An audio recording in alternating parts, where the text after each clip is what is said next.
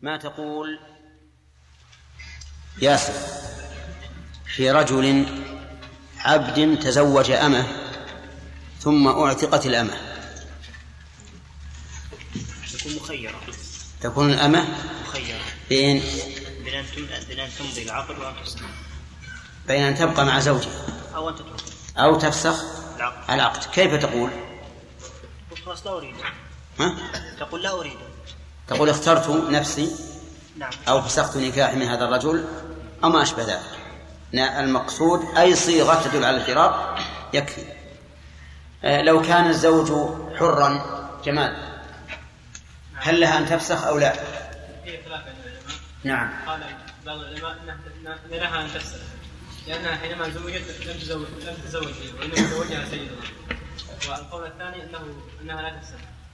وهذا هو راجح وخاصة إذا كانت اختارت هي بنفسها وهي وهي عبده فإنها قد وصلت إلى إلى منزلة تساوي الزوج وليس لها خير صحيح أنه إذا كان حرا فلا فلا خيار لها لكن ذكرنا قولا وسطا. أبيد الله.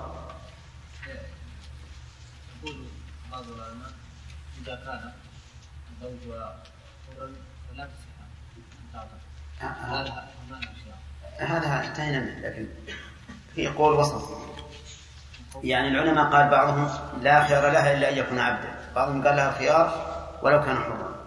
في قول وسط ذكرناه. نعم. ها؟ لا لا لا ما ذكرناه. نعم. أحمد؟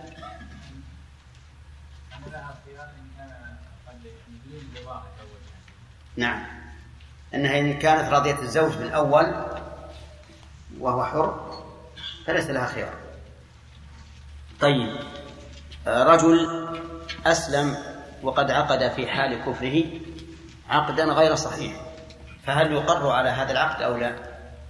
أسلم نعم. وقد غد- عقد في كفره عقدا غير صحيح عقد نكاح غير صحيح فهل يقر أو لا؟ يقر إذا إذا لم يكن قائم.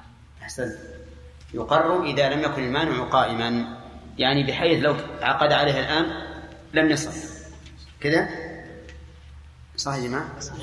يعني علامة ذلك أنه لو عقد عليه الآن لا إذا أسلم لم يصح. لا هو صحيح إذا لم يكن المانع ما هو على كل شيء يقول لك يكون ترويج يعني. إذا أسلم وهو قد عقد في كفره عقدا غير صحيح نعم. إذا لم يكن المانع قائم نعم. فهو صحيح. يقر على على النكاح. وعلامة ذلك أنه لو أراد أن يتزوجها الآن لم يحل له.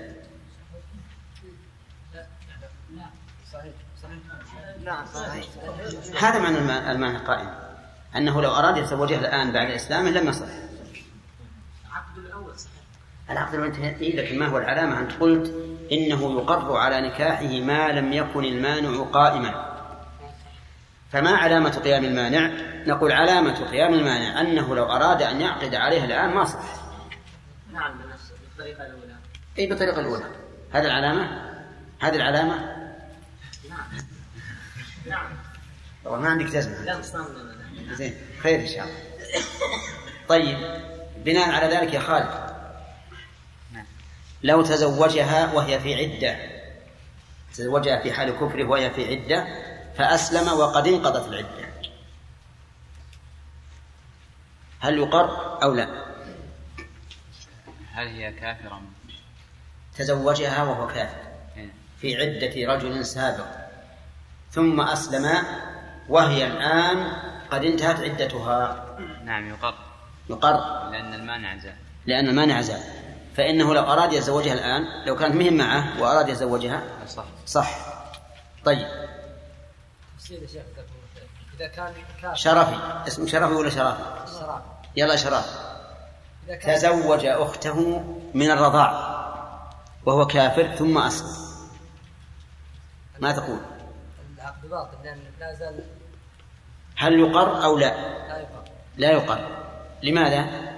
لأن المانع المانع ما زال قائما لأن المانع ما زال قائما فهي إلى الآن أخت من الرضاع لو أراد يخطبها من جديد الآن وقدرنا أنه معه وأراد يخطبها من جديد لا تحل.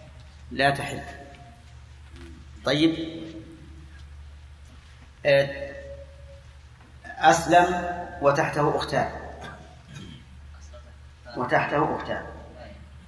لا يقر. لأن المانع ما زال قائما. ماذا يصنع؟ يطلق أيته ما شاء. يقال اختر أيته ما شاء. أي نعم. تمام. صحيح يا جماعة؟ ودليل الحديث الذي ذكره حديث الضحاك بن فيروز الديلمي. وإن كان فيه ما فيه لكن هذه القاعدة. طيب. آه نأخذ الدرس الدين الآن. قال وعن سالم عن أبيه رضي الله عنه. سالم هو ابن عبد الله بن عمر. عن أبيه يعني عبد الله بن عمر رضي الله عنه أن غيلان ابن سلمة أسلم وله عشر نسوة فأسلمن معه فأمره النبي صلى الله عليه وسلم أن يتخير منهن أربعة رواه أحمد والترمذي وصححه ابن حبان والحاكم وأعله البخاري وأبو زرعة وأبو حاتم.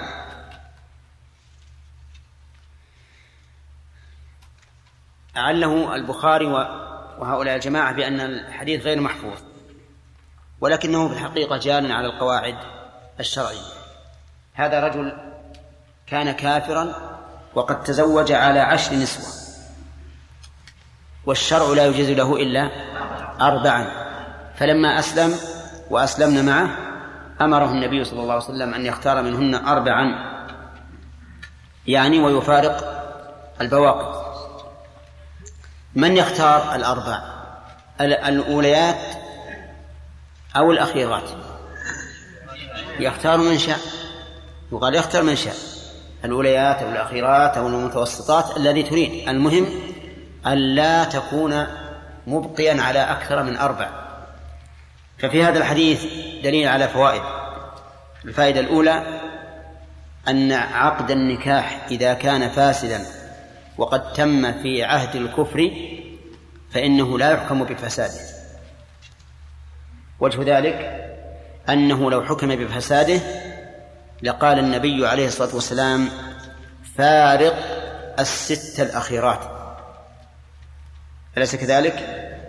لأن ما ما ما زاد على أربع يعتبر فاسدا ومن فوائده أنه إذا أسلم وقد زال المانع فإنه يبقى على نكاحه. لماذا؟ لأن هؤلاء النساء لا يحرمن بأعيانهن إنما يحرم أن يجمع أكثر من أربع. فإذا فارق ستا مثلا زال المال. ومن فوائد هذا هذا الحديث أنه لا يجوز للإنسان أن يجمع أكثر من أربع نسوة. ويؤيده قوله تعالى فانكحوا ما طاب لكم من النساء مثنى وثلاث ورباع. ولو كان كانت الزيادة على أربع جائزة لقال فانكحوا ما شئتم أو ما طاب لكم من النساء ولم يقيد. فكونه سبحانه وتعالى قيد دليل على أنه لا يجوز للرجل أن يجمع أكثر من أربع. فإن قيل أليس النبي عليه الصلاة والسلام جمع أكثر من أربع؟ فالجواب بلى. قد جمع النبي صلى الله عليه وسلم أكثر من أربع. لا شك في هذا. مات عن تسع ولكن هذا من خصائصه ولكن هذا من خصائصه وقد خصه الله عز وجل في مسائل عديدة في النكاح. لا تحل لغيره. والله عز وجل له أن يخص من شاء من عباده. ثم إن النبي عليه الصلاة والسلام أبيح له أكثر من أربع نسوة لا من أجل الطرب والشهوة ولكن من أجل المصالح العظيمة التي تترتب على زيادة النساء عنده. ويدل على هذا أنه عليه الصلاة والسلام لم يتزوج بكرا قط إلا عائشة. كل الذي تزوجهن ثيبات إلا عائشة رضي الله عنها.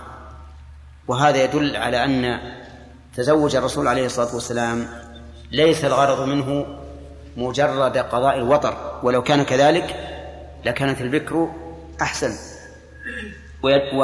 والنبي عليه الصلاة والسلام يعلم هذا.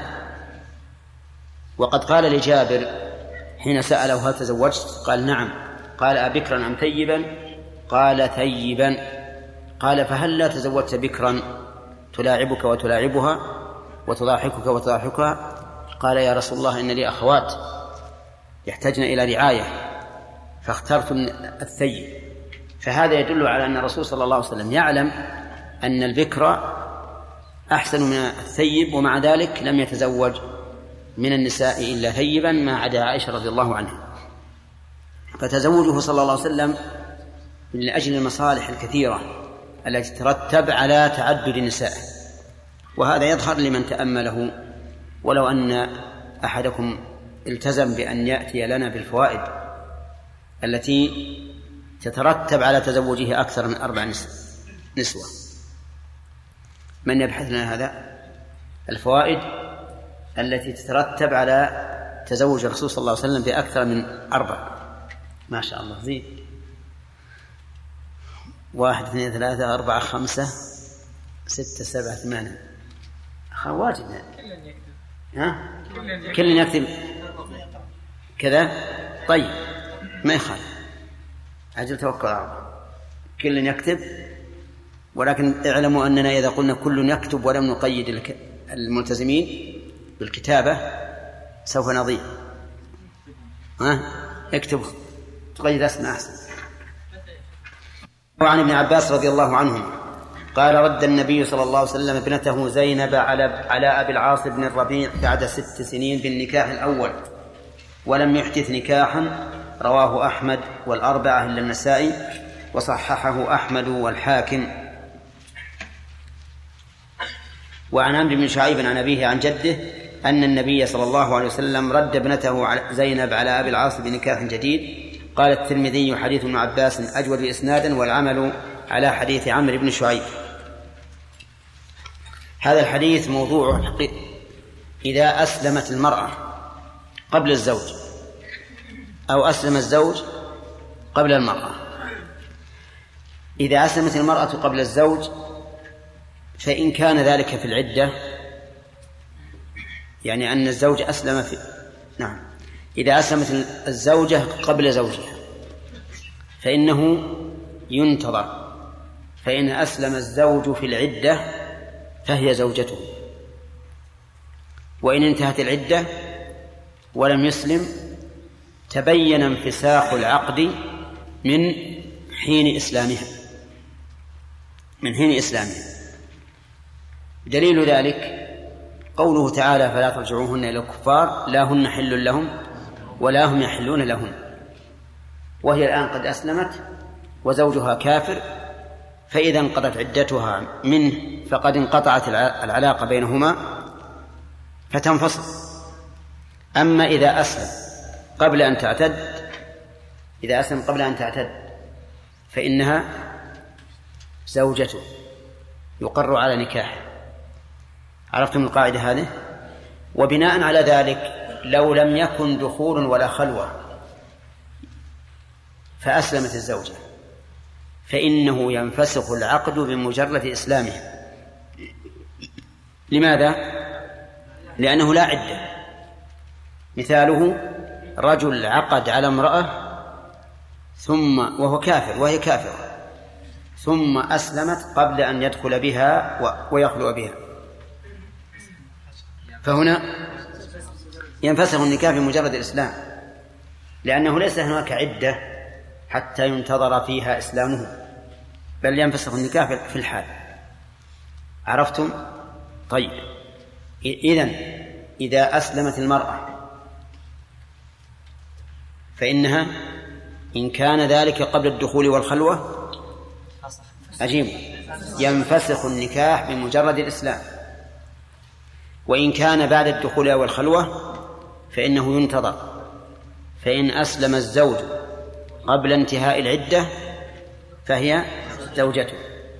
وإن لم يسلم حتى انقضت العدة انفسخ النكاح. واضح الآن؟ طيب أسلمت في أول يوم من شهر محرم. وقد حصل الدخول أو الخلوة. نقول انتظري حتى تحيضي ثلاث مرات. فإن أسلم الزوج قبل أن تحيضي ثلاث مرات فأنت زوجته. وإن حطت ثلاث مرات قبل أن يسلم الزوج انفسخ النكاح. ما هو انفسخ؟ تبين انفساخه من إسلامها من حين إسلامها طيب هذا هو رأي جمهور أهل العلم. هذا رأي جمهور العلماء. طيب لو كان بالعكس أسلم الزوج قبل أن تسلم المرأة قبل قبل الدخول والخلوة. ها؟ ما تقولون ينفسخ النكاح؟ لا يفصل. إن كانت كتابية فإن العقد لا ينفسخ. يعني إن كانت يهودية ونصرانية فإن العقد لا ينفسخ. لماذا؟ لأن الكتابية تحل للمسلم. فالنكاح باقي وإن كانت غير كتابية فإنه ينفسخ النكاح. هذا إذا كان قبل الدخول والخلوة. أما إذا كان بعد الدخول أو الخلوة فإننا ننتظر. إن أسلمت الزوجة نعم وهي غير كتابية. إن أسلمت الزوجة فهي زوجته. إن أسلمت قبل انتهاء عدتها فهي زوجته. وإن لم تسلم تبين انفساخ النكاح من حين أسلم زوجها. عرفتم الآن؟ هذه القاعدة.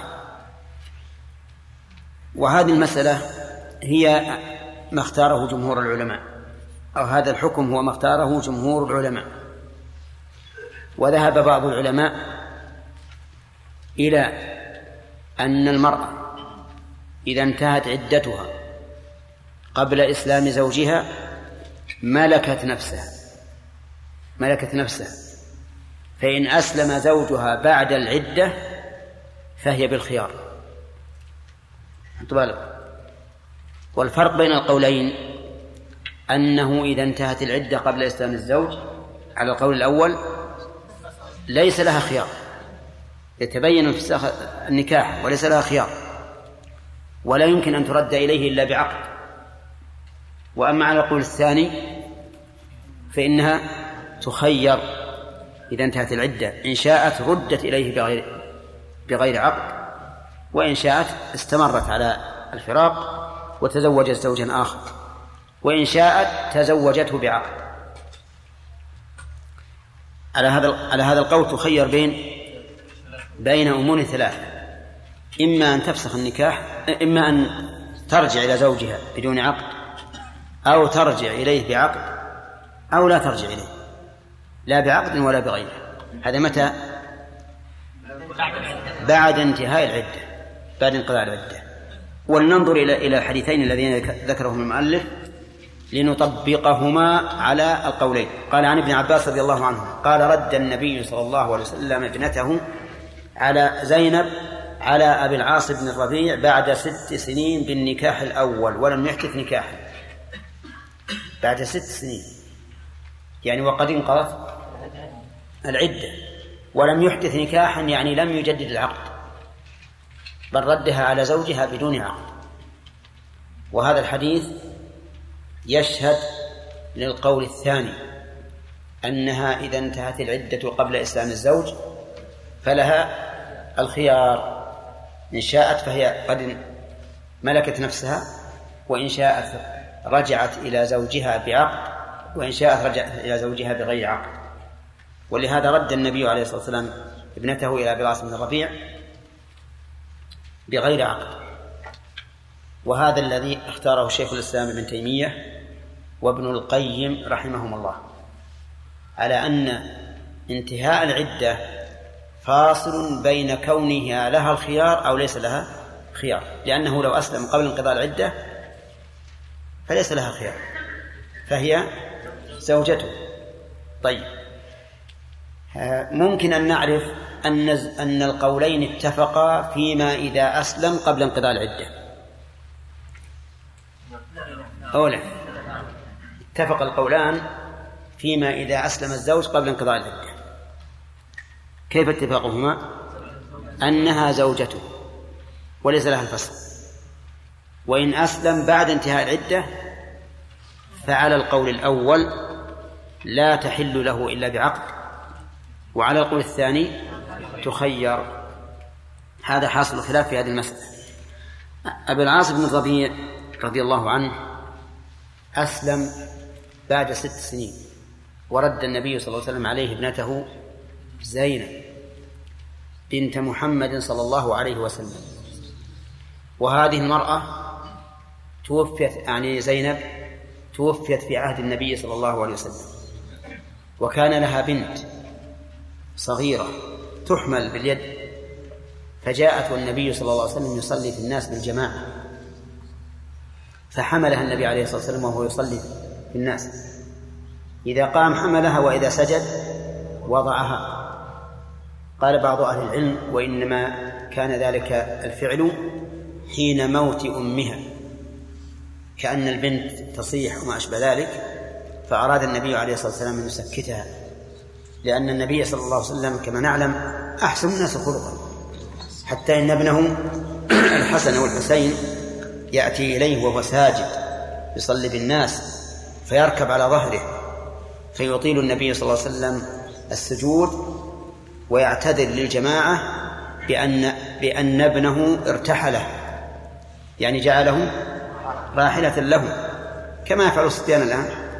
الصبيان الآن يركبون على آبائهم ويقولوا حي حي. نعم.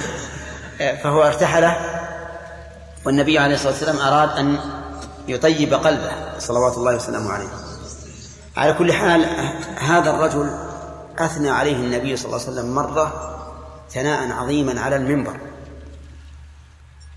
بمناسبة وهي أن الرسول حدث أن علي بن أبي طالب يريد أن يتزوج بنت أبي جهل على فاطمة. فخطب الناس وقال إن فاطمة بضعة مني يريبها ما رابني ولقد حدث أو كما قال أن ابن أبي طالب يريد أن يتزوج بنت أبي جهل. والله لا تجتمع بنت رسول الله وبنت عدو الله عند رجل واحد. ثم عدل رضي الله عنه عن, عن الزواج إن صح أنه هم بذلك. ثم أثنى على أبي العاص بن الربيع. بأنه حدثه فصدقه ووعده فوفى له. وهذا منقبة لأبي العاص رضي الله عنه. الحاصل أن الرسول عليه الصلاة والسلام رد إليه ابنته بإيش؟ بالعقد الأول ولم يحدث نكاح. أما الحديث الثاني عن عن عمرو بن شعيب عن أبيه عن جده أن النبي صلى الله عليه وسلم رد ابنته زينب على أبي العاص بنكاح جديد. حديث عمرو بن شعيب عن أبيه عن جده اختلف المحدثون فيه. هل هو من قبيل المرسل يعني المنقطع أو من قبيل المتصل؟ والصحيح أنه من قبيل المتصل وأن العلماء من المحدثين والفقهاء يستدلون بحديثه كما نقل ذلك البخاري رحمه الله. والعلة التي أعل بها نفاها أهل العلم من أهل التحقيق. وما أكثر ما يستدل الفقهاء بحديث عمرو بن شعيب عن أبيه عن جده حتى إن بعض المحدثين رحمهم الله قالوا إن حديث عمرو بن شعيب عن أبيه عن جده كحديث مالك عن نافع عن ابن عمر يعني أنه من أصح الأحاديث من السلسلة الذهبية. لكن الصحيح أنه لا يبلغ إلى هذا الحد وليس بالضعيف كما ذكره بعضهم. يقول يقول الترمذي حديث ابن عباس أجود إسنادا. أين حديث ابن عباس؟ السابق. أن النبي صلى الله عليه وسلم ردها بغير ولم يحدث نكاحا. ردها ولم يحدث نكاحا. ولكن يقول العمل على حديث عمرو بن شعيب. نعم. العمل على حديث يعني العمل عند العلماء لأن هذا هو قول الجمهور أنها لا ترد على زوجها إذا أسلم بعد عدة بعد انقضاء العدة إلا بعقد جديد. خلاصة ما ما ما, ما في هذا البحث. أولا إذا أسلمت المرأة قبل الزوج فإن كان قبل الدخول انفسخ النكاح. وإن كان بعده انتظرنا حتى تنتهي العدة.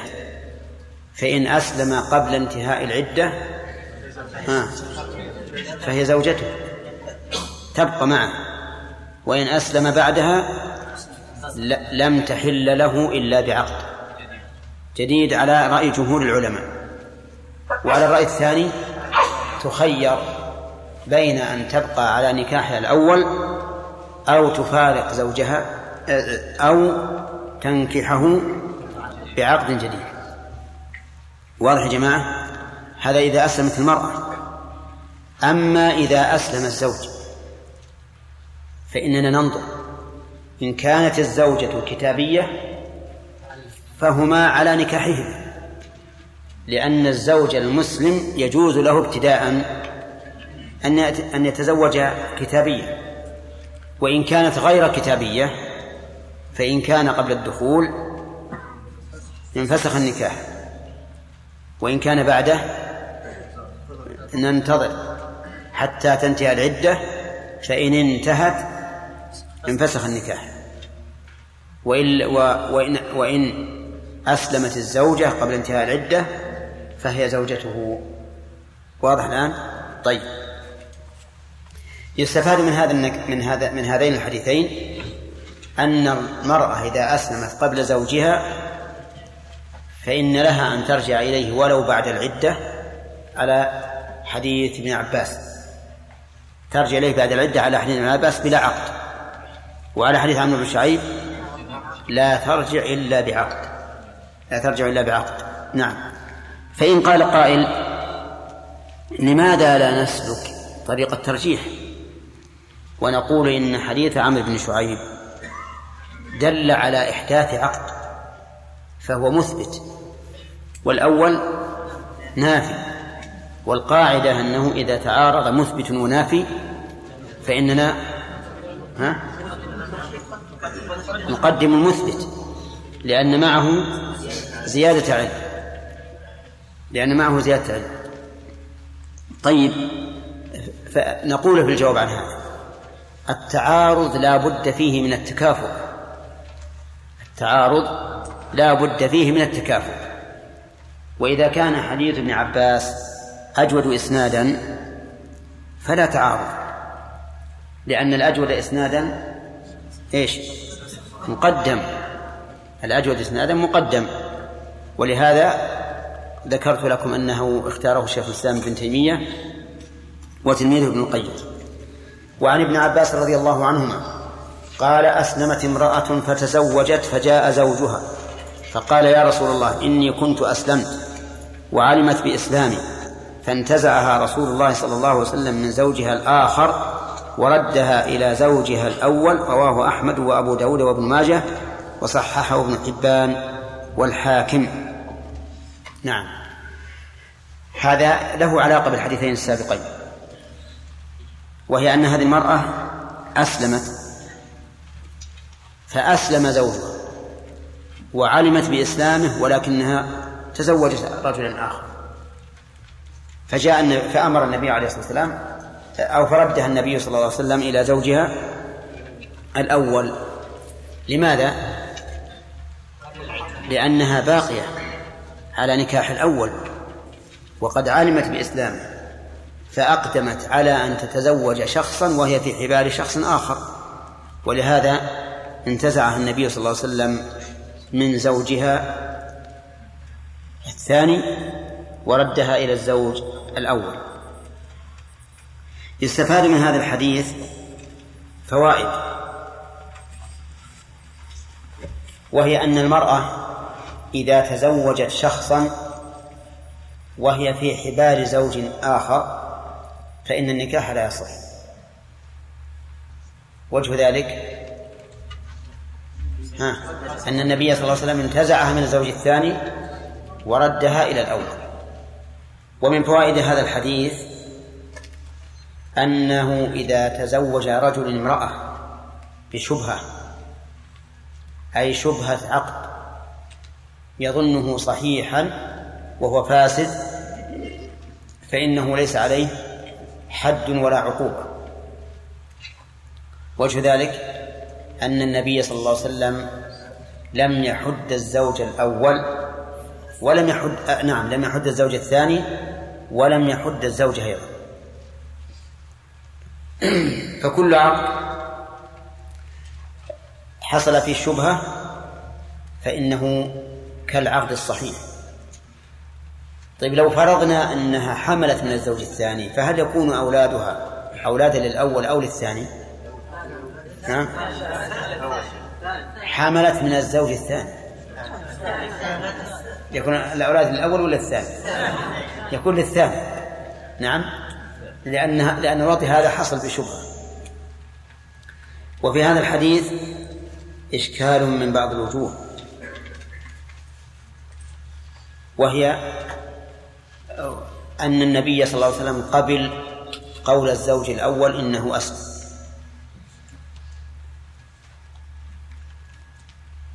قول قبل قول الزوج الأول إنه أسلم وعلمت بإسلامه. فكيف حكم النبي صلى الله عليه وسلم بمجرد قوله؟ والجواب عن هذا أن نقول إنها لم تنكر. لما ادعى زوجها الأول أنه قد أسلم وأنها علمت بإسلامه لم تنكر. فحكم النبي عليه الصلاة والسلام بمقتضى دعوى زوجها الأول لأنها لم تنكره طيب. نعم. طلق رجل زوجها ثلاثة بلفظ واحد ثم تزوجت بعده بآخر تزوجت بزوج ثاني. ثم ذهب يطالب للحاكم وكان الحاكم يرى أن الطلاق الثلاث واحد. هل له أن يردها لزوجها الأول؟ راجع في العدة. إي نعم تزوجت بعد أن خرجت من لا في العدة نعم. في عدتها. راجعها في عدتها. إي. و... ولم تعلم ولا علمت؟ قد تكون علمت وقد تكون لا إن كانت علمت وقالت أنا لا أرضى بهذه الفتوى لأن الفتوى الآن يحتاج إلى إلى إلى اقتناع الطرفين بها. لو فرضنا أن الزوج اقتنع بأن الثلاث واحدة لكن هي لم تقتنع. فإنها لا تلزم. نعم. شيخ إذا مات الزوج الكافر عن زوج المسلم فعلى القول الأول بعد انقضاء عدتها لا تلزم لأن لأن لأن النكاح. كيف؟ إذا مات زوج الكافر عن زوجته المسلمة نعم. على القول الأول لا تلد بعد انقضاء العدة. مات الزوج الأول. عن زوجته المسلمة. المسلمة التي أسلمت وانقضت العدة ثم مات فلا يث بينهم. لا توارث بينهم. لا. لا مات الكافر عن زوجته المسلمة. بعد انقضاء العدة. يعني معناها أنها, أنها أسلمت؟ لا. كانت ما يمكن الكافر يتزوج مسلم.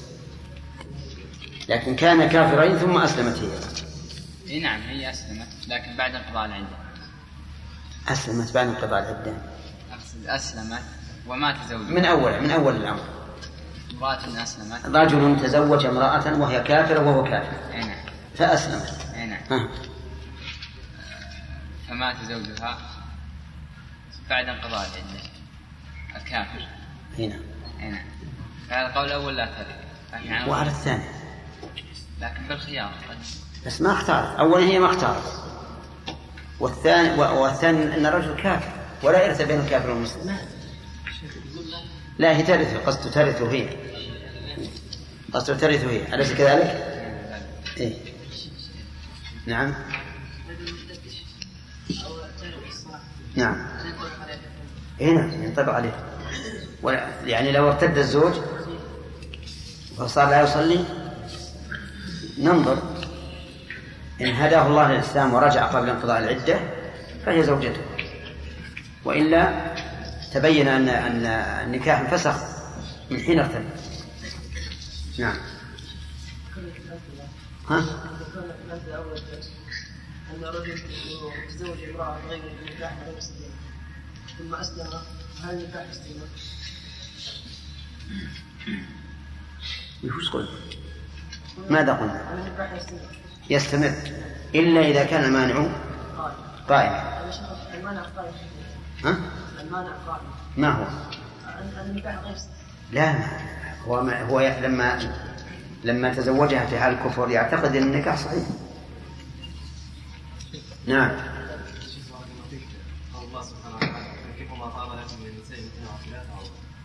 إذا قال قائل تعديد النعم من الله عز وجل تعدد النساء للرجل يعني وليس دليل قاطع على على أن على آخر حد النساء أربع نسوة. نعم. ما هو الفيصل في هذه المسألة؟ بسيطة نقول إن المنة ما تكون في في ادنى حد. تكون في اعلى حد. ولا شك إنها إذا حدث بأربع لا تكون كالمنة لو أطلقت. فلولا أن المنة لا تزيد على أربع لكان أطلق الله عز وجل. نعم. ها؟ جعل الرسل أولى أجنحة مثنى وثلاثة ورباع نعم. هل يعني أنه خلاص ما في غير مع أن جبريل ثبت أنه 600 جناح؟ نعم نعم ما في شك. ان ان مثنى وثلاث ورباع يزيد. في الخلق؟ ما شاء فليس فيه حد. نعم عبد الرحمن. شيخ في هذا الحديث الذي ذكرته النبي صلى الله عليه وسلم قال والله لا تجتمع بنت بنت رسول الله وبنت عبد الله الخبر نعم. وفي حديث الشيخ لما حفصة عيرت صبية بأنها المتهم فالنبي صلى الله عليه وسلم يعني جعل التعيير هذا يجعل هنا قد. نعم نعم. وعلى آله وأصحاب- وأصحابه أجمعين. سبق لنا ال- الكلام على الكفاءة والكلام على الخيار. وقلنا إن أسباب الخيار ثلاثة. خيار بشرط الخيار لفوات الشرط خيار فوق شرط نعم. خيار مش- مشترك الشرط خيار نعم. لا هذا ما هو سبب هذا سبب تحدثه الإنسان. خيار عيب. خيار عيب. نعم. خيار فوق شرط و نعم خالد. خيار فوات صفة مشروطة هي هذه هي فوات الشرط. لا خيار في خيار شرط. إيه. وخيار عين. نعم. خيار الشرط اللي يقول له الخيار نعم وخيار صفة المشروطة نعم. فوات يعني. الخيار ل... نعم. إسلام أحد الزوجين. الخامس. ناصر. مستعتق الجارية صح. عتق الجارية وزوجها عبد خمسة خيارات. عرفنا الآن؟ الخيار الأول خيار العيب. خيار الشر. خيار العيب. خيار فوات صفة مشروطة. كان يشترط مثلا أنها نسيبة يعني من نسب معروف أش... أو ذات مال أو ما أشبه ذلك. والثالث؟ خيار الإسلام. الإسلام أو الردة أيضا إذا- ارتد أحد الزوجين لكن ما ذكر المؤلف. والخامس خيار الأمة إذا عتقت تحت عبد. طيب. كلها مرت علينا إلا خيار إلا خيار العيب. خيار العيب ذكره المؤلف وهو مبتدأ درس الليلة عن زيد بن كعب بن عجرة رضي الله عنه عن نعم عن زيد بن كعب بن عجرة عن أبيه رضي الله عنه. قال تزوج النبي صلى الله عليه وسلم العالية من بني غفار. العالية اسم امرأة علم على امرأة. اسمها الع... اسمها اسمها العالية. وبنو غفار قبيلة عربية معروفة. فلما دخلت عليه ووضعت ثيابها رأى بكشفها بياضا. وضعت ثيابها لأنها ليس عندها إلا زوجها. ورأى بكشفها بياضا الكشف ما بين الخاصرة والضلع. الخاصرة هذه والضلع هذا فوق وما بينهما يسمى كشحا. وقوله وقوله بياضا يعني بهقا أو برصا. البهق والبرص كلاهما داء- داءان جلديان. لكن البرص أشد بياضا من البهق. وكلاهما مما تنفر الطباع منه. فقال لها النبي عليه الصلاة والسلام البسي ثيابك والحقي بأهلك. وأمر لها بالصداق.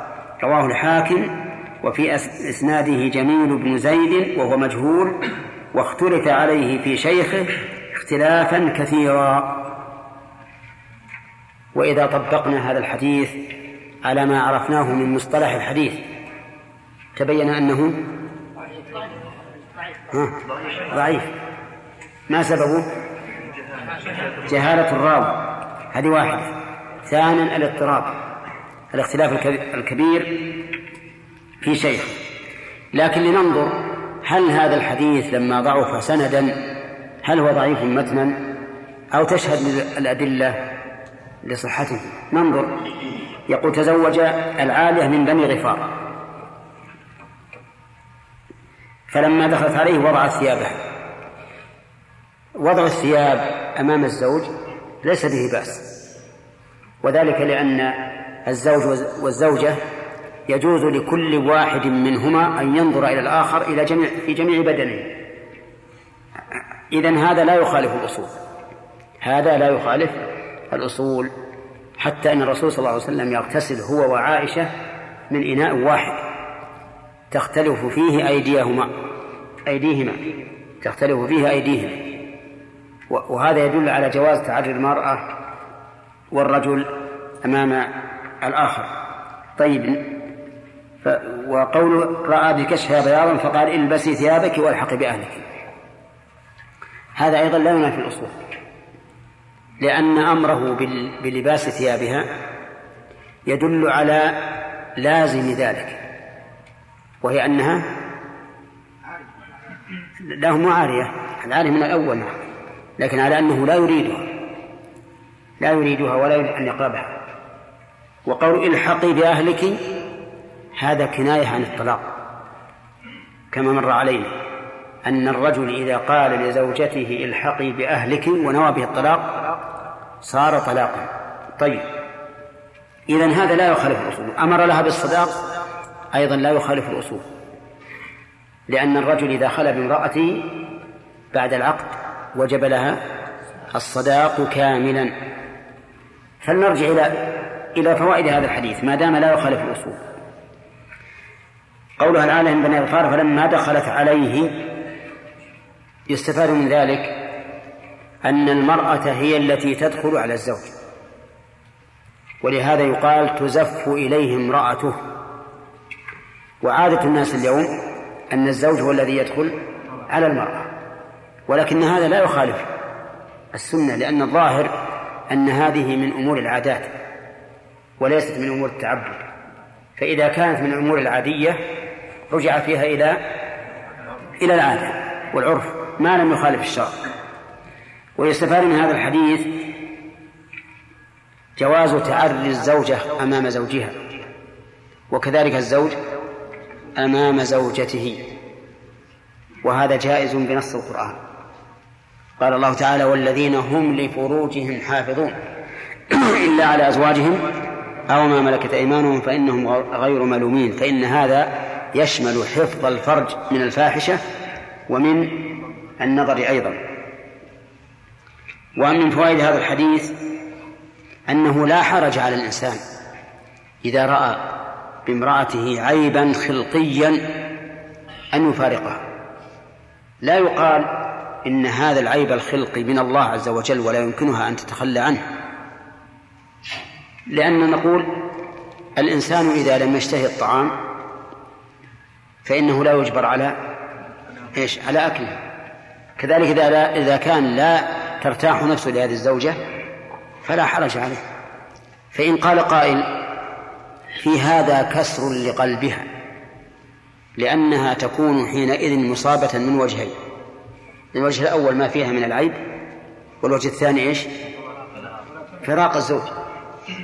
قلنا هذا من المصائب والمصائب التي تصيب الإنسان. انتبهوا هي بنفسها مكفرات للذنوب تكفر الذنوب. ثم إن صبر الإنسان واحتسب الأجر على الله صار فيها ثواب الصبر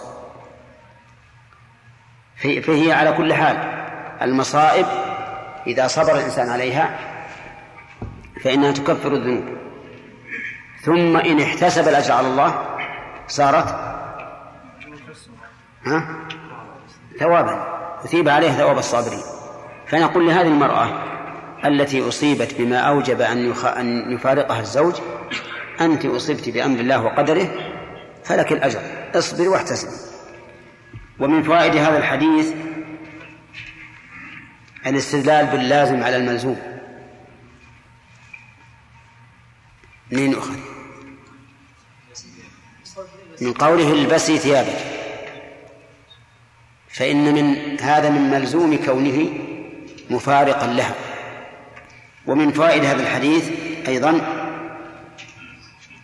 أن قوله الحقي بأهلك من ألفاظ الفراق. ولكن هل نقول إن هذا طلاق أو كناية عن الفسخ؟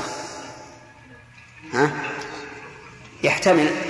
إن نظرنا إلى السبب وهو العيب قلنا إنه كناية عن الفسخ. وإن نظرنا إلى أمر النبي صلى الله عليه وسلم لها بالصداق قلنا إن هذا من الطلاق. لأن لأن اختياره الطلاق يدل على أنه أرادها ولكنه لا يطيق العيش معها فطلقها. ولكن ربما يقول قائل إننا نحملها على أنها للفراق للفسخ يعني أنها للفسخ الحق بأهلك كناية عن الفسخ ويكون أمر النبي صلى الله عليه وسلم لها بالصداق من باب الكرم. وإن كان لا يجب عليه لأنها غرته ولكن هذا من باب الكرم. وما أكثر كرم النبي صلى الله عليه وسلم. فها هو مع جابر بن عبد الله رضي الله عنهما اشترى منه الجمل وأعطاه الجمل وإيش؟ والدراهم. أعطاه الجمل والدراهم. إذن الأمر بالصداق. إن كان بناء على أن قوله الحقي بأهلك طلاق فالأمر فيه ظاهر. ما وجه الظهور؟ لأنه طلاق بعد الخلوة. والطلاق بعد الخلوة موجب للصداق كاملا. وإن كان المراد بقوله الحق بأهلك الفسخ ففيه إشكال لأن الزوج إذا فسخ المرأة من أجل العيب رجع بالصداق يعني أخذ الصداق الذي هو بدل فنقول في في في, في الجواب على هذا الإشكال إن هذا من باب إيش؟ من باب كرم النبي صلى الله عليه وسلم. طيب على تقدير صحة هذا الحديث يؤخذ منه أن البرص أو البهق عيب ينفسخ به النكاح عرفتم؟ وهو كذلك. فإذا وجد الزوج بامرأته برصا فله الفسخ. وإن وجدت به هي برصا فلها الفسخ. فلها الفسخ. نعم. ولا فرق بين أن يكون هذا البرص في داخل الثياب أو في خارج الثياب. بدليل أن الرسول رأى, رأى هذا البياض؟ في كشفها في داخل الثياب. لا يقول قائل إن الذي داخل الثياب مستور وأنه لا يظهر. نقول لكن شعور الزوج أو الزوجة بهذا العيب يوجب تقزز النفس وكراهيتها. نعم. قال وعن وعن سعيد ممكن نأخذ من هذا قاعدة. هذا أصل في ثبوت الخيار بالعيب. وإذا ثبت الخيار بالعيب فإن الزوج قد بذل مهرا. قد بذل المهر. فإذا فسخ من أجل العيب هل يضيع مهره؟ لا. نقول المهر إن كان بعد الدخول أعطي المرأة. ثم رجع به الزوج على من غره على من غره. من الذي غره؟ الولي المباشر. إلا إذا كان الولي غير عالم بالعيب فيرجع به على المرأة. يرجع به على المرأة. هذا إذا كان الصداق قد تقرر بالدخول. أما إذا علم بالعيب قبل أن يخلو بها فلا شيء. يفسخ وليس لها شيء. لأنها إيش؟ غرته وخدعته فليس لها شيء. الخلاصة الآن إن كان الفسخ للعيب قبل الخلوة والدخول أجيب. فلا مهر. ما لها شيء. وإن كان بعد الدخول أو الخلوة فلها المهر ويرجع به الزوج على من غره من الذي غره الولي لأنه هو المباشر. فإن لم يعلم الولي رجع به على المرأة. رجع به على المرأة. فإن لم تعلم المرأة. نعم. أفرض إنه برص في ظهرها ما تدري. لا أخبرها أحد ولا تدري. لأن معروف إن العين في في الأمام. يمكن ولا ما يمكن؟ وش يمكن؟ اي يمكن ما ترى. هم ما, ما على باله هم تمشي طوت ثياب عاليه نعم؟ ها؟ لا القص هل يمكن أن لا يعلم العيب ولا ما يمكن؟ يمكن. فإذا لم يعلم الولي ولم تعلم المرأة فلا شيء له. لأنه لم يخدع ولم يغر. طيب هذه هذه القاعدة في مسألة الفسخ بالعيب. ولكن ما هو العيب الذي يفسخ به؟ هل هو محدود أو معدود؟ أولا اختلف العلماء في الفسخ بالعيب. فمن العلماء من قال لا فسخ ويقال للزوج إن رضيت بها معيبة وإلا طلقها. وهذا واضح في الزوج بسيط لأنه وش يعمل؟ إذا لم يريدها يطلق لكن المشكل إذا كان العيب في الزوج. وقالت المرأة أنا لا أريدها في عليه يقول تصبر وتحتسب. هذه من البلوى. وهذا مذهب الظاهرية. هذا مذهب الظاهرية أنه لا فسخ بعيب. لماذا؟ قالوا لأن الآثار الواردة في الفسخ بالعيب ضعيفة. لا ينبني عليها حكم شرعي. وقياس النكاح على البيع إيش؟ غير صحيح. لماذا؟ لأن الظاهرية لا يرون القياس. القياس عندهم باطل فلا قياس عندهم. وبناء على على هاتين المقدمتين ينتفي الفسخ بالعيب. لأن الآثار إذا كانت ضعيفة والقياس باطل ما عندنا دليل. لكن جمهور العلماء خالفوهم في هذا. وقالوا بل العيب موجب للفسخ أو مسوغ للفسخ هذا الصواب. العيب مسوغ للفسخ سواء كان في الزوج أو في الزوجة. وقالوا إن هذه الآثار إذا لم تصح كل واحد منها على انفراد فإنها بالمجموع تصح ثانيا القياس على العيب. إذا كان الإنسان لو اشترى حمارا فوجد فيه عيبا فله رده والحمار وش يعمل به؟ يركب. كيف امرأة عنده يجد فيها عيب؟ تزوج امرأة فإذا آذانه مقطعة وأصابعها مقطعة. نعم. وصمة عمياء بكمة. كيف نعم. قاعدة نعم. زمنة. نقول هذا مال الخيار. ولو وجد الإنسان عرج عرج في حمارة اشتراها قلنا لك الخيار. ثم نقول العيب مناف لمقتضى الزوجية. لأن الله تعالى قال ومن آياته أن جعل لكم من أنفسكم أزواجا. إيش؟ لتسكنوا إليها وجعل بينكم مودة ورحمة. وكيف تكون المودة مع عيب ينفر منه الإنسان؟ ويود أن لا يراه في حياته. أين المودة؟ وأين السكن؟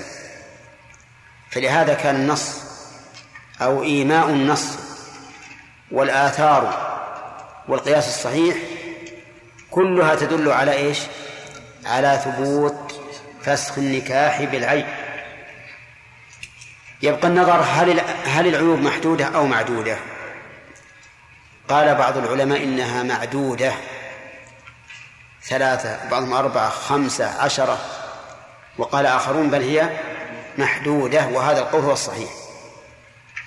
فلنتتبع الآثار التي ذكر المؤلف يقول وعن عمر بن وعن سعيد بن المسيب أن عمر بن الخطاب رضي الله عنه قال أيما رجل تزوج امرأة فدخل بها فوجدها برصاء أو مجنونة أو مجذومة فلها الصداق بمسيسه إياها وهو له على من غره منها أخرجه سعيد. نعم. أيما رجل تزوج امرأة فدخل بها فوجدها برصاء البرص معروف. أو مجنونة فاقدة العقل. أو مجذومة أي مصابة بالجذام. والجذام قيل هو الطاعون. وقيل غيره لكنه مرض معدي وقاتل. ولهذا قال العلماء يلزم الإمام أن يعزل الجذم في مكان خاص. لئلا يعدو. وأظن يوجد الآن مستشفيات تسمى مستشفيات العزل. نعم الحجر الصحي مؤقت. طيب إذن نقول هذه هذه كم كم عيبا ذكر؟ ثلاثة. فلها الصداق بمسيسه إياه أي بجماعه إياها لأن الدخول بالمرأة يعني الجماع ليس يعني الخلوة. الخلوة غير الدخول. وهو له وهو الضمير يعود على؟ لا المهر. له للزوج. على من غره منها. أخرجه سعيد. إذن نقول للزوج الذي تزوج امرأة ودخل بها فوجد فيها واحدة من هذه العيوب الثلاثة نقول له أعطها الصداق. وارجع به على من غرك. من الذي غره؟ الولي لأنه مباشر. طيب فإن كان الولي فقيرا فلا رجوع له على المرأة. بل على هذا الولي متى أغناه الله؟ أخذه منه. وفي قوله وهو له على من غره إيماء إلى أن الولي إذا لم يكن غارا بل هو جاهل في العيب فإنه يرجع على المرأة. لأن المرأة حينئذ تكون هي اللي غار هي التي غرت. طيب. يقول كيف؟ أخرجه سعيد سعيد بن منصور ومالك وابن أبي شيبة ورجاله ثقات. وروى سعيد أيضا عن علي نحوه وزاد وبها قرن. فزوجها بالخيار فإن مسها فله المهر بما استحل من فرجها. ها؟ فإن, فإن مسها فلها المهر. وش عندك؟ لها؟ صح. فلها المهر بما استحل من فرجها. القرن هو عبارة عن ورم يكون في فرج المرأة. فيمنع الوطي. ومعلوم أن ما يمنع الوطي ينافي مقصود النكاح. لأن الوطي هو أعظم أو من أعظم مقاصد النكاح.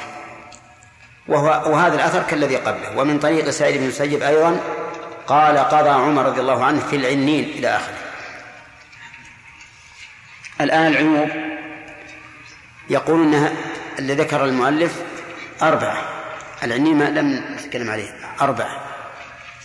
وهي برصاء مجنونة مجذومة بها قرن. فيه عيوب أخرى ما ذكرها المؤلف في الآثار. ألحقها بعض العلماء. وجعلوها محصورة في شيء معين ولكن الصحيح أنها غير محصورة أن العيب كل ما ينفر أحد الزوجين عن صاحبه. خلقة كل ما ينفر أحد الزوجين عن صاحبه خلقة. وقولنا خلقة احترازا من الخلق فلو وجدها مثل سريعة الغضب أو وجدته سريعة الغضب فهذا ليس بعيب. لكن إذا كان خلقة العمى. عيب. عيب. الصنم عيب. لكن هي جميلة. ها؟ لكنها صمة عيب. إذا قال أهلها المرأة جميلة وتبصر. ها؟ لكن ما تسمع. مشكل إذا جاء يناديها بالإشارة. المهم على كل حال الصمم على القول الصحيح. عيب طيب. الخرس. عيب من الخرسة التي لا تتكلم. العرجة ما نقول بين عرجها؟ نقول. كيف؟ العرجة البسيط هذا ليس بعيب لكن البين هذا عيب. طيب مقطوعة الأصابع. الأذن. القدم. أين هذا هذا هو الصحيح. طيب. ننزل هذا على القاعدة. إذا وجد هذا العيب قبل الدخول ففسخ. فليس لها شيء.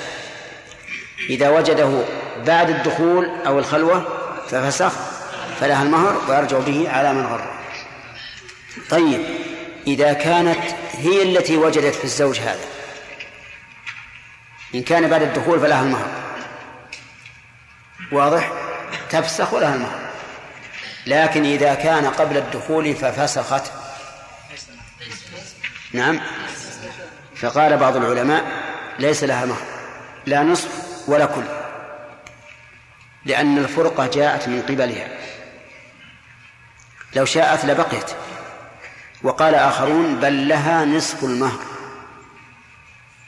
لأن الفراق قبل الدخول إذا كان من قبل الزوج فللزوجة إيش؟ نصف المهر كما قال الله تعالى. وإن طلقتموهن من قبل أن تمسوهن وقد فرضتم لهن فريضة فنصف ما فرضتم. أيهما أرجح؟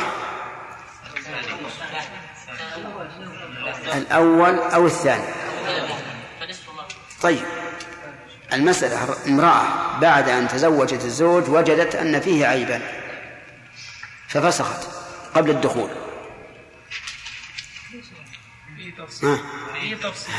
هل نقول إن هذا الفسخ من قبلها فليس لها مهر؟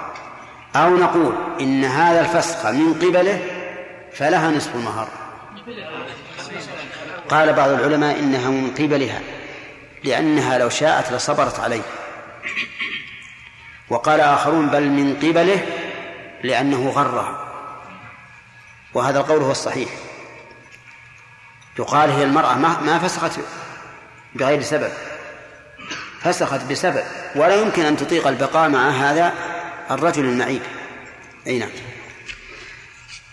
طيب بقينا في العن العنة. قال وعن ومن طريق سعيد بن المسيب أيضا قال قضى عمر رضي الله عنه في العنين أن يؤجل سنة. العنين هو الذي لا يقوى على الجماع لأن لأنه لا ينتشر. ما يقوى أن يجامع. معه مثل هدبة الثوب. العنين يؤجل سنة كما يروى عن عمر رضي الله عنه. سنة هلالية من أجل أن تمر به الفصول الأربعة لأن الرجل قد يضعف عن الجماع في فصل دون فصل. فإذا مرت به الفصول الأربعة ولم يقوى على الجماع دل ذلك على أن فيه آفة وعيبا. فلهذا أجله عمر بن الخطاب سنة. هلالية أو شمسية هلالية لأن المعتبر في الشرع الأهلة. قال الله تعالى يسألونك عن الأهلة قل هي مواقيت للناس والحج. وقال بعض الفقهاء يؤجل سنة شمسية لأنها لا تكمل الفصول إلا باعتبار السنة الشمسية. الفصول أربعة وكلها تدور على الشمس ما هي على القمر. فإذا كان العلة هي أن تمر بها الفصول كان لابد من أن تكون من أن تكون السنة شمسية. فإن كانت هلالية نقصت يكون الفصل الرابع ينقص عشرة أيام. على كل هذا الخلف سهل. زاد عشرة أيام أو نقص لكن يؤجل سنة. ولكن هل العنة تحدث؟ أو متى ثبت وطئه مرة واحدة فلا عنة. قال بعض العلماء متى ثبت أنه وطئ هذه المرأة مرة واحدة فلا عنة. ولكن القول هذا ضعيف. والصواب أن العنة ربما تحدث. ولكن إذا حدثت فإما أن نعلم عدم رجوع القدرة على الوطء وإما أن نؤمل الرجوع. مثال ذلك رجل أصيب بحادث وكان قادرا على الجماع قبل الحادث ولما أصيب بالحادث صار لا يستطيع الجماع. حدثت العنة أو لا؟ حدثت العنة. فإذا يكون على القول الراجح لها أن تفسخ. لها أن تفسخ. فإن قال الأطباء إن العجز عن الوطء الآن يمكن أن يزول ويقدر فيما بعد بعد عشر عشرة أشهر بعد سنة. فإن هذه العنة لا توجب الفسخ لأنه ينتظر زوالها. ينتظر زوالها. طيب. في مسألة هل العقم عيب أو ليس بعيب؟ عيب. أيه. نعم. هذا أيضا مما اختلف فيه العلماء. فقال بعض العلماء إن العقم عيب. يعني إذا كان الزوج لا يولد له. أو كانت الزوجة لا تلد. فإن هذا عيب. يوجب الفصل. وقال بعضهم العقم ليس بعيب ولكن إن اشترط الولادة صار العقم لا. فوات صفة. صار من باب فوات الصفة المشروطة. والأخير هو المذهب. والأول هو الصحيح. وهو اختيار شيخ الإسلام ابن تيمية رحمه الله. واستدل لهذا القول بأن من أعظم مقاصد النكاح إيش؟ الولادة. ولهذا تجد الزوج أو الزوجة يذهبان كل مذهب من أجل الدواء لحصول الولد. ولأن العلماء رحمهم الله قالوا إنه يحرم العزل عن المرأة بدون إذنها. لماذا؟ لأن لا حق في الولادة والعزل في الغالب يمنع الولادة فالصواب أن العقم أنه عيب ولكن لو أراد الإنسان أن يخرج من الخلاف فماذا يصنع؟ ها؟ يشترط إذا أراد أن يخرج من الجم... من يعني النزاع بين العلماء يشترط يقول إن بان أنها عقيمة أو تقول أن بان أنه عقيم فلهم الفصل. فحينئذ يثبت الفسخ قولا واحدا ووجه ذلك لأنه اشترط. طيب انتهى الباب الآن. آه مراجعة. نعم. سامي. ذكرنا في الدرس السابق الشيخ ان قول الله تعالى ان طاب لكم نعم فانكحوا ما طاب لكم من النساء. مثنى مثنى وقيدنا شيخ إن لا يزيد الإنسان عن أربع طيب يا شيخ الآن في قراءة سبعية. هل تثبت فيها الحكم؟ قراءة سبعية هذه الآية. ما هي؟ نعم مثنى مثنى. ثلاثة ثلاثة رباع رباع. نعم. هل تثبت فيها الحكم في التعدد؟ هل إيش؟ يثبت فيها الحكم في التعدد أزيد من أربعة؟ لا. لا لا. مثنى وثلاثة ورباع. نعم. الله عنك اذا وجد وجد يعني نرى معيبه وهي ما تدري مثلا بالعيب يعني قلنا أن ليس له شيء. إذا كانت لا تدري لا هي ولا ولي ولا ولي. طيب إن كان رجع في قال أنا ما بس ها؟ كيف؟ رجع في كلام شلون؟ يقول ما بس بخلي زوجتي معي. فقير ما يقدر يتزوج مرة ثانية. وش قال؟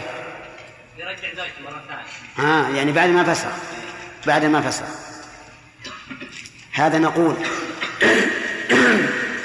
إذا كان من نيته أنه فسخ بناء على أنه سيحصل له المهر.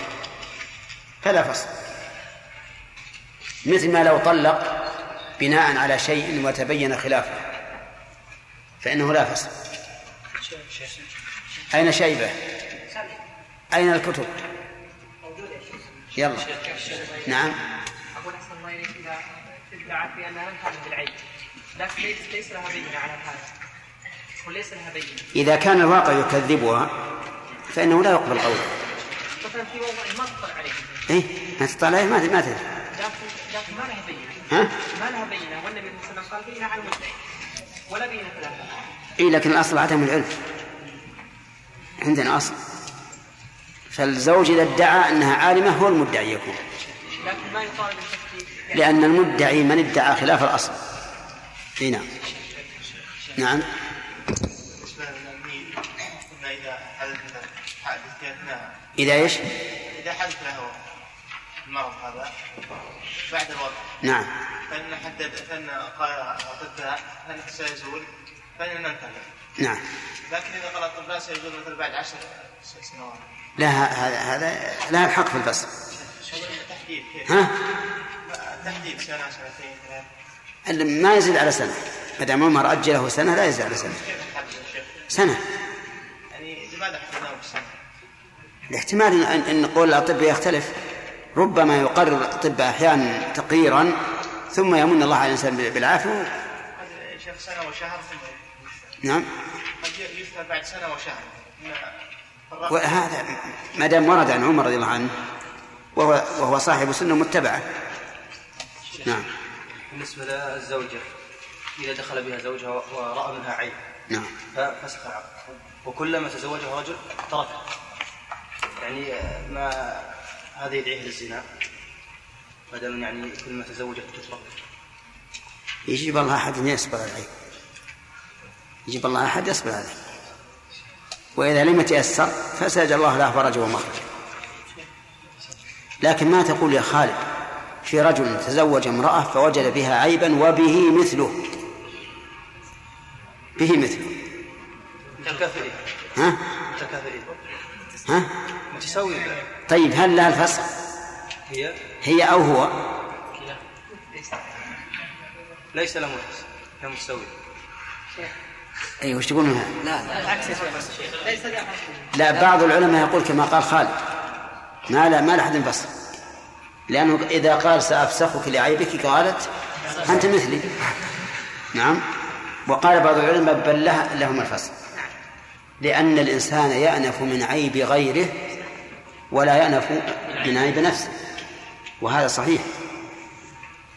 يعني لا يمكنك مثلا أن تباشر الاستنجاء من رجل. ولا لا؟ لكن من نفسك تباشر بكل سهولة. ولا ترى في أي شيء.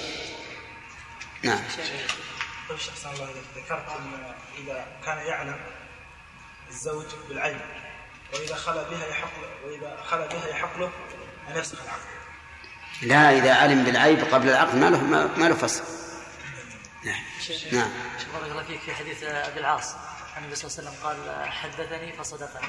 وعد فاوفى فما هو الوعد الذي أوفى به؟ ما أدري وش الوعد. ما نعم. شيخ أنا لا أدري عنه. نعم. شيخ قلنا إن المرأة اذا الحديث في البخاري ممكن تراجع الفتح. نعم. قلنا إن المرأة إذا وجدت العيب في الرجل إن كان قبل الدخول والخلوة فلها يعني فليس لها المهر. وإن كان بعد الدخول والخلوة فالعلماء اختلفوا في هذا. بعضهم قال ليس لها شيء لأن الفرقة جاءت من جهتها وبعضهم اثبت لها نصف المهر. هذا متى؟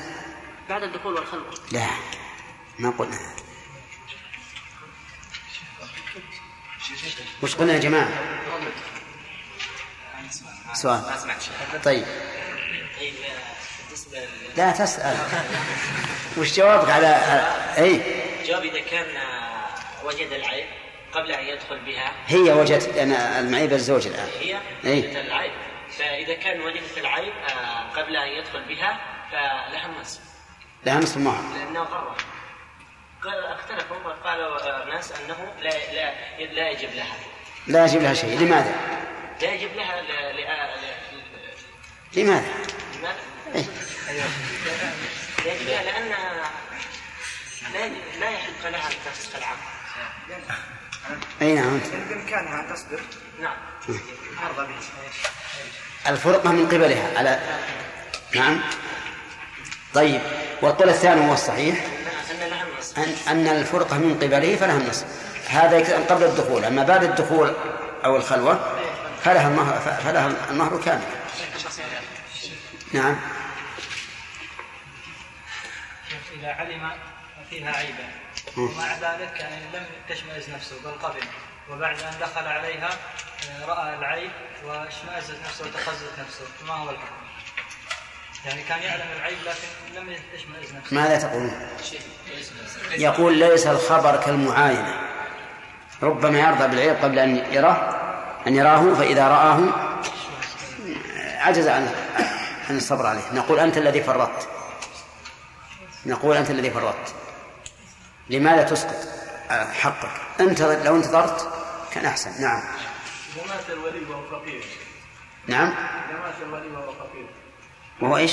وهو فقير. على من يرجع نعم. ما يرجع على أحد. شيخ. ها؟ يعني. يبقى في ذمة من هو عليه. نعم.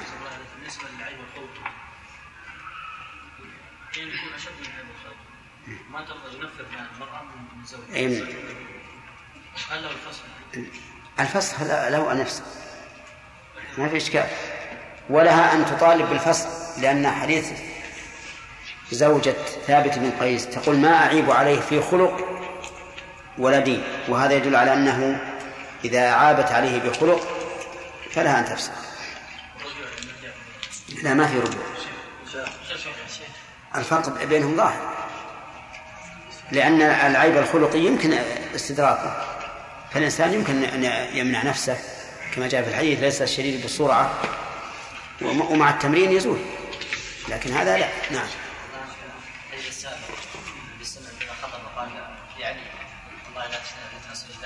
نعم.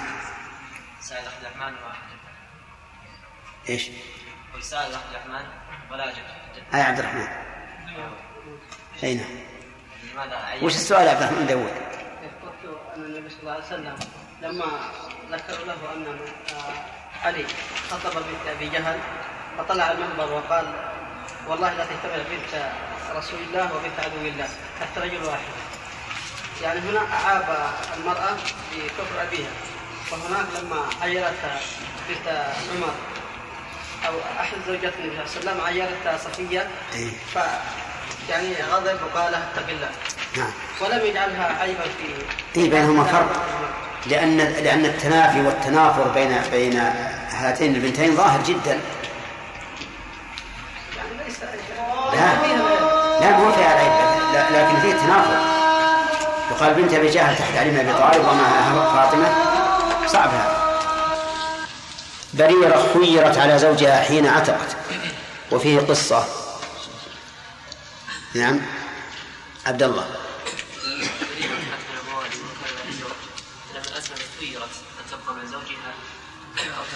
لا بريرة.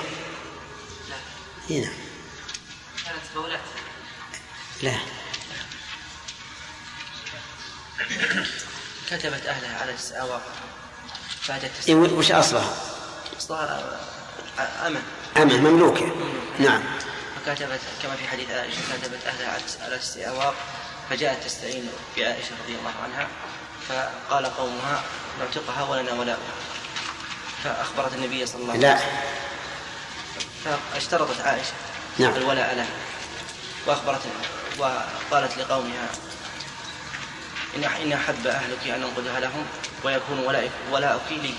فعلت. فعلت. نعم. وأخبرت النبي صلى الله عليه صلى الله عليه وسلم بهذا فقام فحمد الله وأثنى عليه.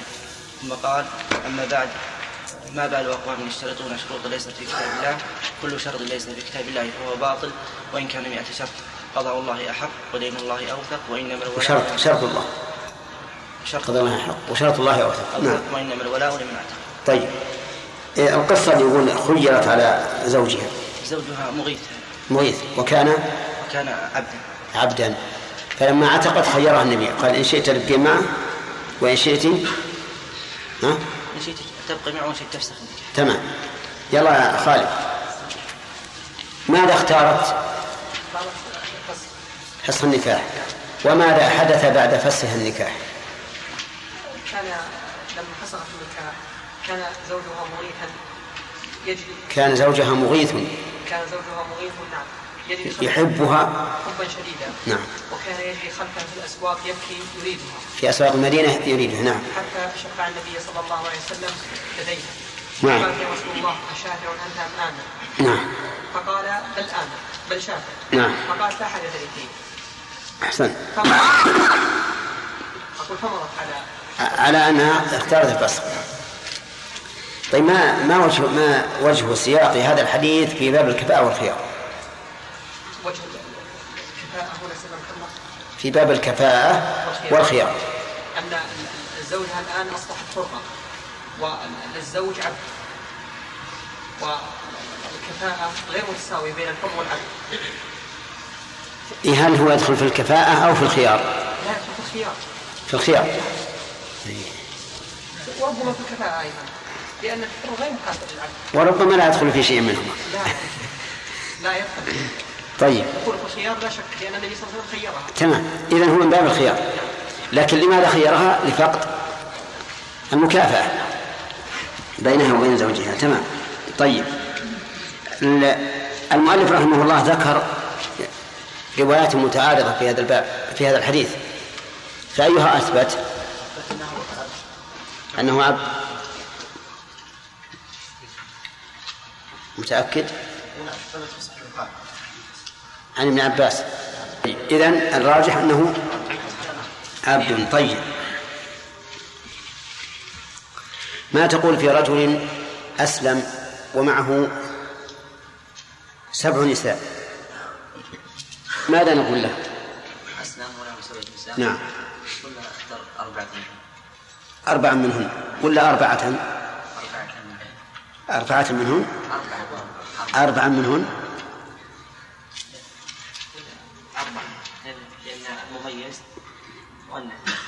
والمعدود على خلافه أي نعم. شوف من عشرة من ثلاثة إلى تسعة. يكون ال- المعدود على يكون العدد على خلاف المعدود. تقول ثلاثة رجال وثلاث نساء. عرفت؟ طيب إذن يختار أربعا ولا أربعة؟ إيه أنت؟ أربعة. طيب لو كان الأربعة التي اختارهن هن المتأخرات نكاحا هل له ذلك؟ أو نقول اختر أربع بشرط أن يكون النكاح هنا الأول سواء أو أي نعم لماذا؟ مع أن ما زاد على الأربع يكون نكاحه فاسدا الأصل في هذا الأربع يعني مثلا لو إنسان مسلم تزوج خمسة فالذي يفسد الخامسة الخامسة نعم لكن لماذا هنا لا نقول اختر الأربع الأوليات لأنه ربما تكون أحب إليه. حتى لو هو مسلم تزوج الخامسة أحب لي من الأولى. إيه لكن لماذا؟ ما الحكمة؟ لأنه كان كافرا غير ملتزم بأحكام الإسلام. واضح؟ طيب. في هذه المسألة يا اسمك محمد؟ سعد؟ طيب. أسلم ومعه أختان. هل النكاح الأول ولا الثاني هو الصحيح؟ أسلم ومعه أختان. أختان. أقول له طلق أيتهما شئت. أيتهما شئت؟ ما نقول طلق الأخيرة؟ لا لماذا؟ وهو لو تزوج رجل مسلم أختان فنكاح الثاني باطل. الأصل كان في أي نعم. الشيء صحيح؟ توافقون على هذا؟ طيب. نعم يا خالد. ما هي القاعدة فيما إذا أسلم الكافر على نكاح لا, لا يجوز؟ إذا زال إذا زال المانع. صح العقد. إذا كان لمانع قد زال. نعم. وإذا بقي أقر على عقده. نعم. وإن كان المانع باقيا آه، يفسد. فسخ. طيب مثل الأول والثاني.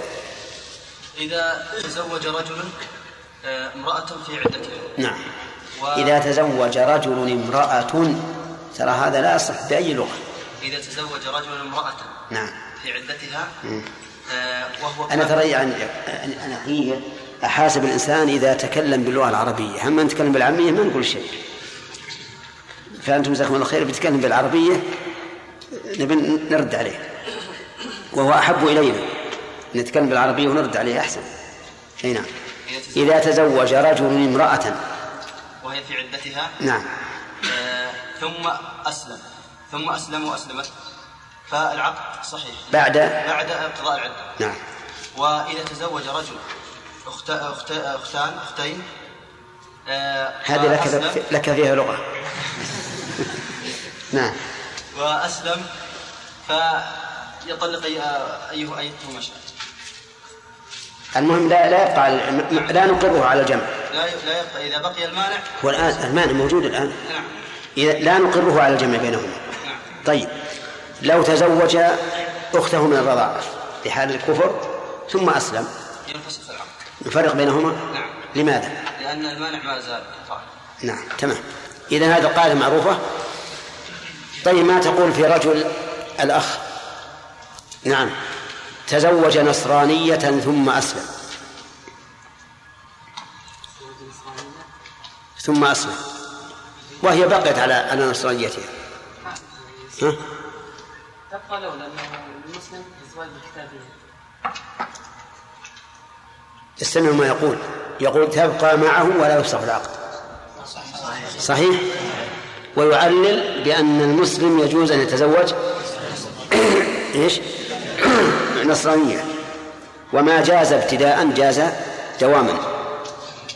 ما جاز, ما جاز ابتداء جاز دواما. فإذا كان يجوز ابتداء النكاح النصرانية فدوامه من باب أولى كذا عبد الله؟ طيب فهمت القاعدة هذه؟ ما جاز ابتداء جاز دواما. طيب.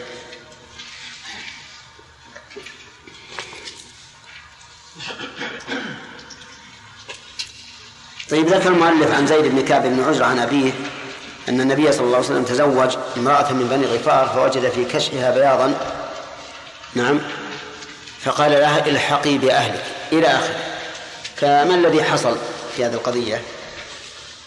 لما دخلت عليه امرأة ثانية نعم. رأى وكشف بهق أو برص في مدينة خاصة فقال لها الحق بذلك أنا اذهب إلى ولدك. كناية عن أو هو إيه. طيب هل أمر لها بالصداق؟ أمر لها ما تقول فيما لو وقعت هذه القصة الآن؟ مثلا إنسان تزوج امرأة فوجد بها عيبا بعد أن دخل عليها ولكن لم يجامعها ثم فسخ. هل لها المهر أو لا؟ كان بعد نعم حصل الدخول حصل الدخول طيب وعلى على من يرجع؟ يرجع على على من غره طيب هل العيوب النكاح محدودة أو معدودة؟ نعم ها؟ معدودة كم هي؟ محدودة ما حدها؟